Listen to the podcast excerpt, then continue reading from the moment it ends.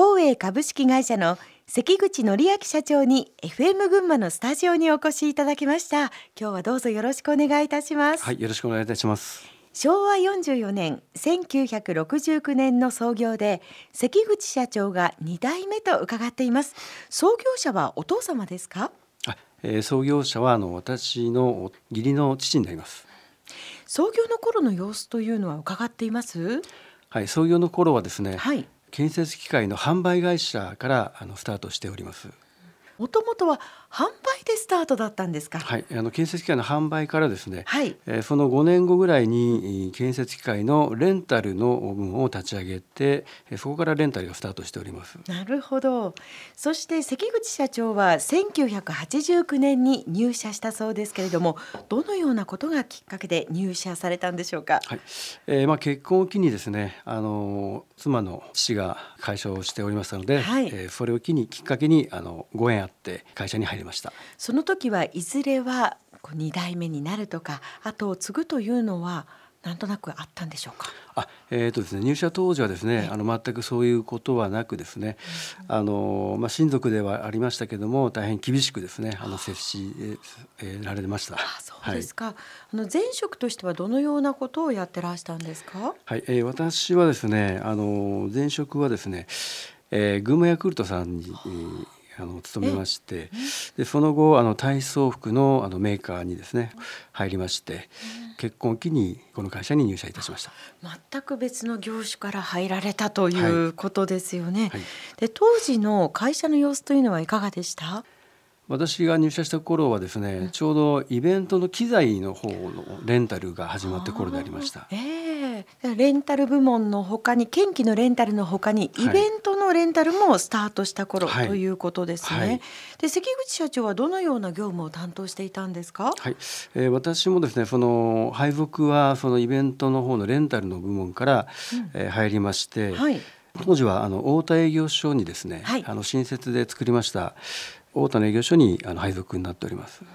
で大田の営業所ではどのようなことをなさっていたんですか？はい、えー、大田の営業所でですね、一応責任者という立場で、はい、えー、行きまして、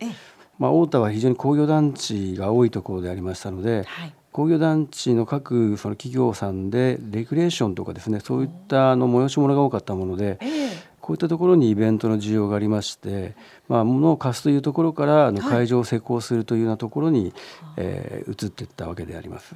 では最初はそのイベントのこうものを必要なものをお貸ししているところから、はい、だんだんとそのノウハウなどもお分かりになっていって、はい、でそのイベント自体をこう少しお手伝いするようになっていくわけですか？そうですね。あのやはり経験からですね、あのイベントに関わってますと、まあ企画から運営からですね、はい、えー、まあ管理まで含めてですね、あのトータル的にあのやらせていただくような形になりました。当時はそういうビジネスモデルというのはあったんですか？えー、特になくてですね、あのこれがあのまあ今のビジネスモデルになっているかと思います。はあ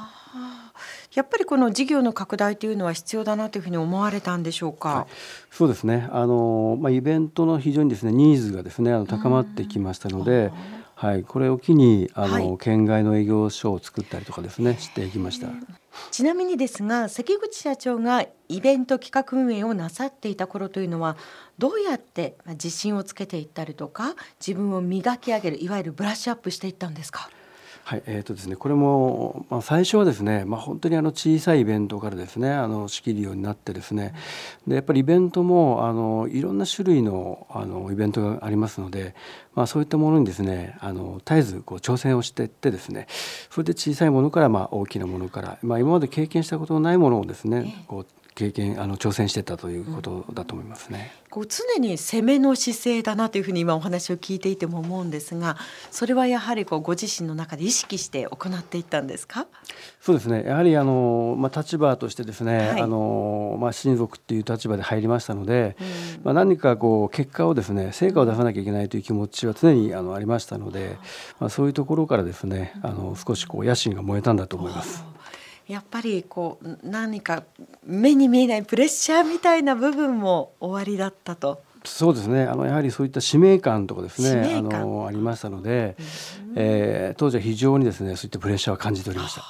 ただ新しいことをこう次々と展開していく時というのは社内の中でもこういろんな反応があったと思うんですがそのあたりはいかがでしたか？そうですね。あのやはりあの新しいことを挑戦するということはですねあのなかなか見えない部分が多くてですね、はい、まあ、非常にリスクも伴ったりするもんですから、あの多少の抵抗感はあったんですけども、はい、まあ、やはりその挑戦していこうというその意欲と、また、あ共にやっている社員がですねしっかりこうついてきていただきましたので、まあ、そういう意味では励みになって、えー、進むことができたと思います。今まで全くやっていない分野、まあ、もちろんご覧になっていたということですがそのあたりで大変だったことというのはどんなことでしょうか？はい、えー、とそうですね。最初はやっぱりこう見よう見まねのところもあったんですが、まあ、ただイベントごとはですね、あのテレビで言えば生放送とですね、まあ、同じようなところがありまして、まあ、絶対失敗してはいけないと、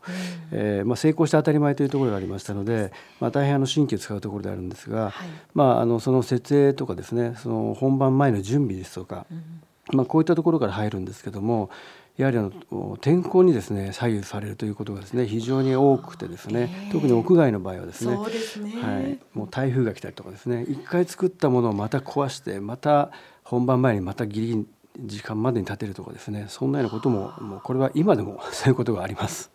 関口社長人の育て方なんですけれどもあのいくつもの現場がこう重なるという中で安定的に人材を派遣しなくてはいけないわけですよね。どのようにスキルの高い人材を育て上げているんですか、はい。えー、やはりですねあの私どもの社員であればですね、まあ、根本的にこういったイベントの仕事が好きだというところからまず入っていると思うんですね。はい、であとはそのやはりそのマニュアルのある部分で言えばですね例えばセレモニーとか、ええ、そういったものは割と型にはまってますので、うん、あのまあ、ちゃんとしたマニュアルがあるんですけどもフェスティバル的なですねあのちょっとマニュアルになかなかしづらい部分、はい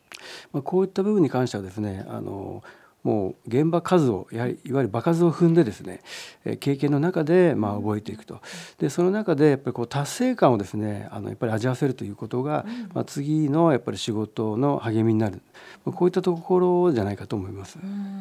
先ほど失敗は許されないとおっしゃいましたけれどもやっぱりアクシデントなどでちょっとこう失敗に近いようなことがあった場合というのは社員の方をどのように励まされるんですか？えー、そうですね。あの、まあ、あの一度あの起きてしまったことはもうこれはもう仕方ないんですけども、まあ、次にですねこれを教訓に生かすようにですね、あのそういう話をあのさせてもらっております。そしてもうとにかく失敗を恐れずにチャレンジをして、はい、数を場数を踏んでもらうということで人を育てていらっしゃるんですね。そうですね。まあ何かやっぱりあの間違えた時は振り返ってですね、はい、それをしっかり検証していくっていうことですね。うん、何が問題だったのかですね、うん、そういったことだと思いますね、うん、まさに経験値が力になっていきますね。はいそれから展示会などにもやっぱり積極的に足を運ぶんですか？そうですね。あのやはり我々はですねあのイベントの商材をですね持って、はい、えー、まあ、イベントを一つのイベントを請け負っておりますので、うん、まあ、一つこう目玉になるようなですねそういった商材をですね海外の展示会に行ったりとかですね、はい、まあ、国内でもそういう展示会があるんですけども、はい。あのまあ、特化したあのイベントにあの合わせてですねい。ろんな商材をあの購入しております。はあ、例えばどういったものが、えー、例えばですねあのこれ海外で買ってきているものなんですけども、うん、水のカーテンで映像を映すとかですね。水のカーテンで、はい、えー、あるいは水のカーテンで水を文字にあの仕立てるようなですねそういう特殊な効果。はあ。があるようなもの商品ですね。これはもう全国でそれを手掛けてらっしゃるのは光栄のみですか？はい、えっ、ー、とですね、まああの私どもだけではないんですが、うん、あのまあそれぞれこう。まあ、同業者さんもですねいろいろ特色はあるんですけども、うん、はいまあ、ただこういったあのちょっと特殊なものですかねこういったものをあの商材として取り入れております。うわ屋内で滝が流れてそこに映像が浮かび上がるイメージですね。そうですね。はい、斬新ですね。そうですね。はい。えー、さらには海外進出もなさるということなんですがそのお話を伺う前に一曲お届けしたいと思います、えー、お届けする曲がリクエスト曲スターダストレビューの木蓮の涙という一曲ですがこれは関口社長どうしてこの曲を選んでくださったんでしょう？あえーとですねこの歌はですね、はい、非常に詩があの素晴らしい歌なんですけども、ねえー、まあ仕事でですねスターダストレビューさんとまあ何度かご一緒したこともあってですねまあそういうご縁もあってその中でもこの歌が一番いいなと思っておりましたした。なるほど、はい、タレントブッキングなどももちろんイベントの先生の中であるわけですからね、はい、それではお届けしましょう。スターダストレビューで木蓮の涙